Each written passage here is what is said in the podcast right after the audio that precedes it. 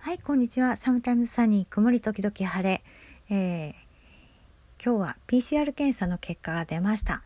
陰性ということでご連絡をいただきました。で、えーここで「わーい!」っていうのは簡単なんですけどうん普通のその病気の診断の時と違って普通の病気の診断って問診があって、えー触診とか聴診とかいろんなものがあってで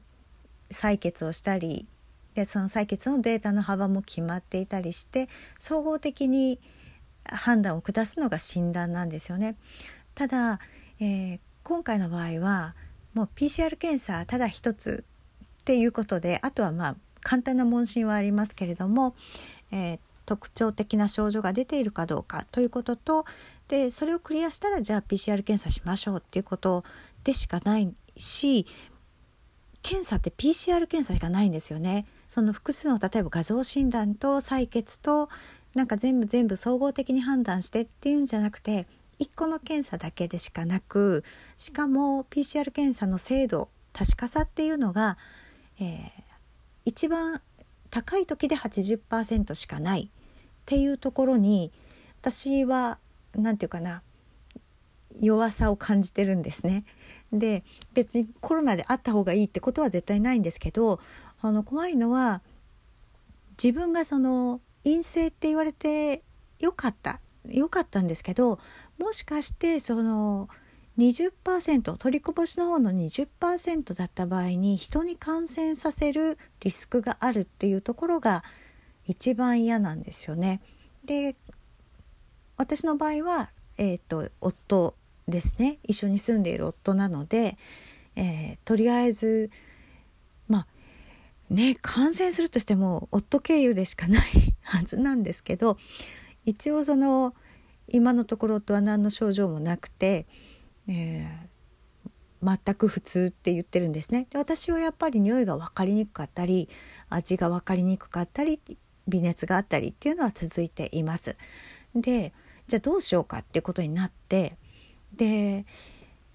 私たちはまあ医療従事者なので一応その最悪のパターンを予想するっていうことをする癖があるんですね。だから一応陰性っていうのはすごい喜ばしいので エア握手をしたんですけど喜ばしいんだけれどももし、えー違った場合を想定してで一応その感染させるリスクが高いのが発症から5日間とか10日間とか言われてますね。で最大2週間だから、えっと、渡航制限とかかかった時にあの自主隔離してくださいっていう2週間はそのための2週間なんですよね。だからマックス取って2週間なんですけど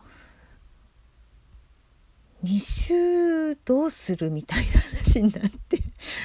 でお互いやっぱ疲れてきてるんですよねもう完全にその喋らないほとんど喋らないっていう暮らしに疲れてきているし早くもですね。だから、うん、とりあえずその一番短い5日間っていうのはやっぱり別々に食事をしようで最小限の接触にしましょうっていうことにしてで私ちょうどその2週間までの間に、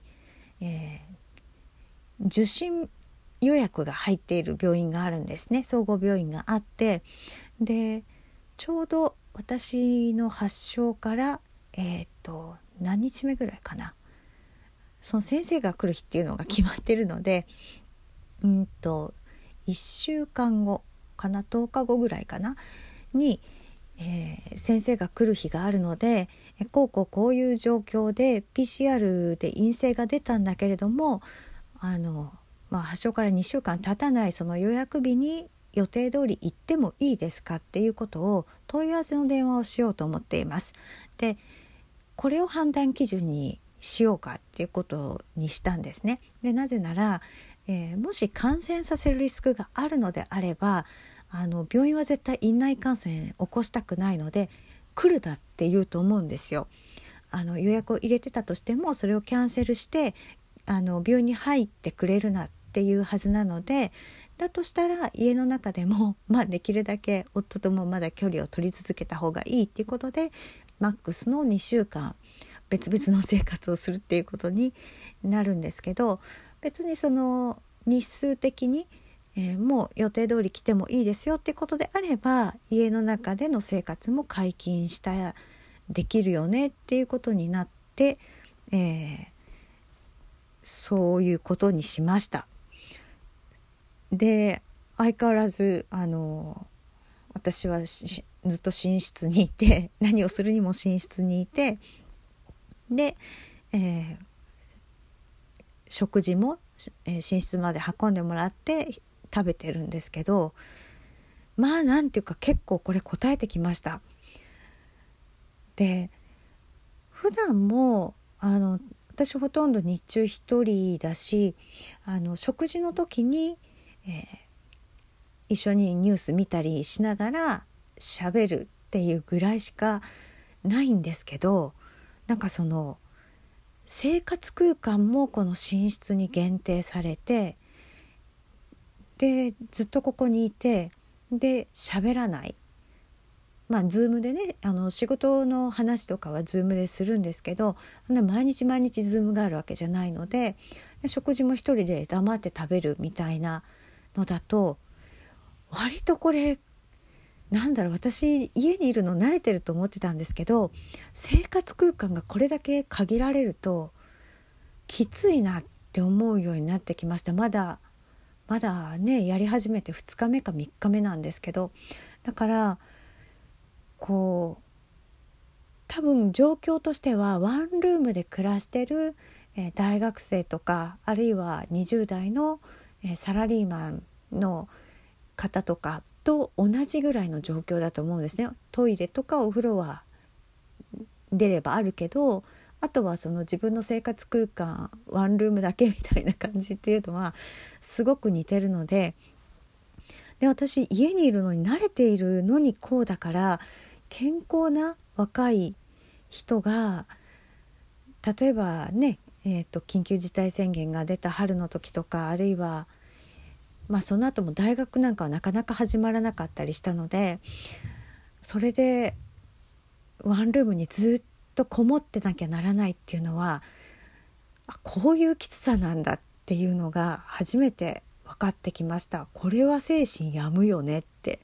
で私はまだそのフリーランスで家で仕事をしているので